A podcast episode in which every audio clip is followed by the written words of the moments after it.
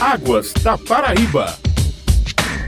Bom dia, ouvintes. Mais uma quarta, mais um Águas da Paraíba, programa da ESA, a Agência Executiva de Gestão de Águas do Estado. Hoje vamos falar sobre as ações de fiscalização da ESA de uma forma mais educativa. Para tal, vamos conversar com o gerente de fiscalização da ESA, Pedro Freire. Seja bem-vindo, Pedro. Bom dia para ti. Bom dia, Raíssa. Bom dia, ouvintes da Rádio Tabajara. As ordens, Raíssa. Como as ações são realizadas pela ESA? Você poderia fazer um balanço delas no ano passado? O ano passado, você sabe que a gente estava numa tendência de saída da pandemia e ainda foi um ano complicado, porque nós tivemos vários momentos de cuidados com relação à Covid. Isso nos afugentava e nos impedia de ir diretamente ao campo, porque mesmo que o pessoal do campo, teoricamente, tivesse mais isento de Covid, nós podíamos, indo da cidade para lá, transferir ou transportar o vírus e isso nos obrigava a ter cuidado no que diz respeito às nossas ações. Então, nós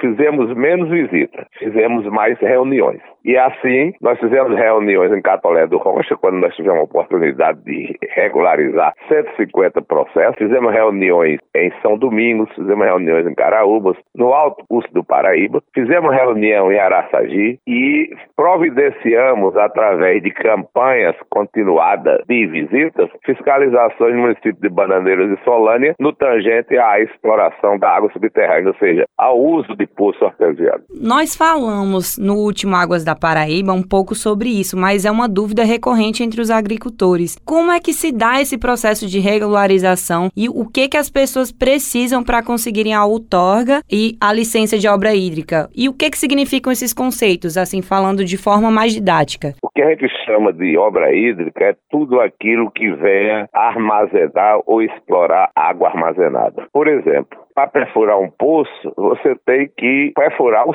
subsolo em busca da água. Quando você chega à água, você, você utiliza dela, você fez uma obra hídrica, uma coisa que estava lá no subsolo armazenada, guardada, através da sua perfuração, você passou a utilizar aquela água. Então você construiu uma obra de perfuração do poço. A mesma coisa se dá quando você tem um riacho ou tem um rio passando na sua propriedade e que você toma a iniciativa de fazer um barramento desse rio. No momento que você faz o desse rio, você vai acumular água para o seu usufruto e, pela lei, para o usufruto dos vizinhos. Então, isso também é uma obra hídrica. Para você ter a licença de obra hídrica, é necessário que você se insira na internet, como eu disse, ou mesmo se desloque a uma das quatro regionais da EVA, e assim explicando, nós temos regional João Pessoa, Campina Grande, Patos e Souza. Você deve levar, quando for para requerer uma licença de obra hídrica, primeiro, a escritura da terra. Ninguém pode construir numa terra que não tenha dono. Segundo, se for barragem, você tem que levar um projeto de um técnico profissional competente na área de construção de barragem. E tem que ter uma ART, tem que ter autorização do CREA sobre a responsabilidade do técnico que vai apresentar o projeto. No caso dos poços, isso é para a construção de barragem. Nos casos de poços, você precisa primeiro da escritura da terra, os documentos pessoais, claro, do dono da terra, e você precisa de um memorial descritivo quando esse poço for perfurado na área de cristalino.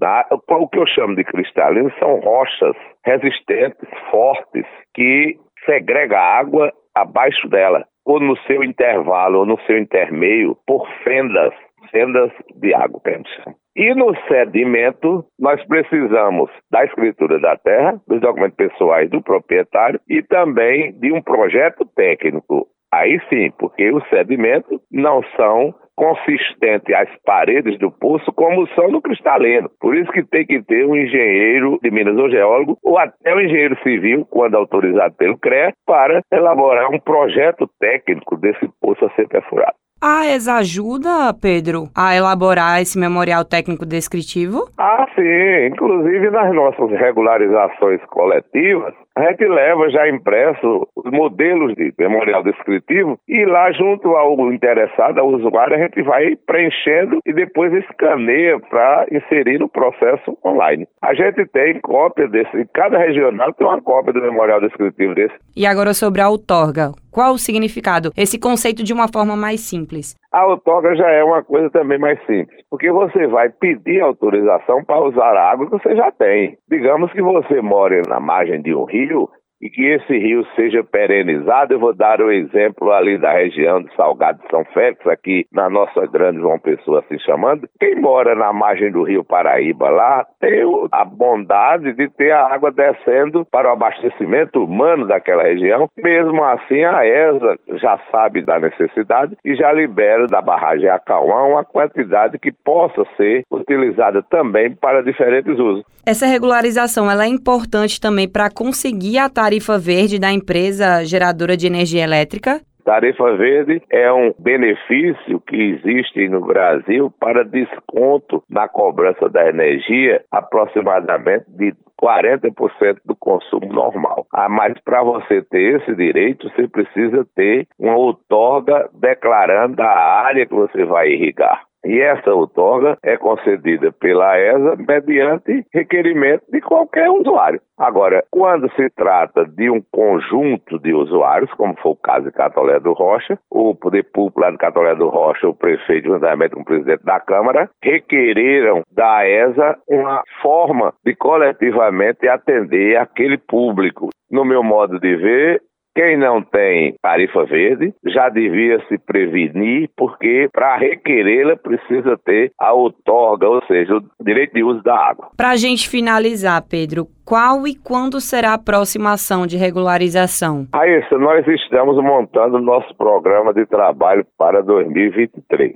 A gerência de fiscalização está preocupada neste momento com a fiscalização de averiguação de uso no Rio Paraíba. Como se sabe, as águas do Rio Paraíba têm uma contribuição das águas do São Francisco e por assim sê-la, nós temos que ter mais cuidado com aqueles usuários daquela região. Este mês de março, praticamente, nós vamos nos declinar para fazer uma visita a todo o alto custo do Rio Paraíba e também ao médio custo do Rio Paraíba, que se dá entre a barragem de Boqueirão e a barragem de Acauã. Acabamos de falar com o gerente de fiscalização da ESA, Pedro Freire. Muito obrigada pela participação e até uma próxima, Pedro. Grande abraço, abraço a todos. Perdeu o programa de hoje? Não tem problema. Você pode acompanhar o Águas da Paraíba através da plataforma do Spotify. Até logo! Águas da Paraíba.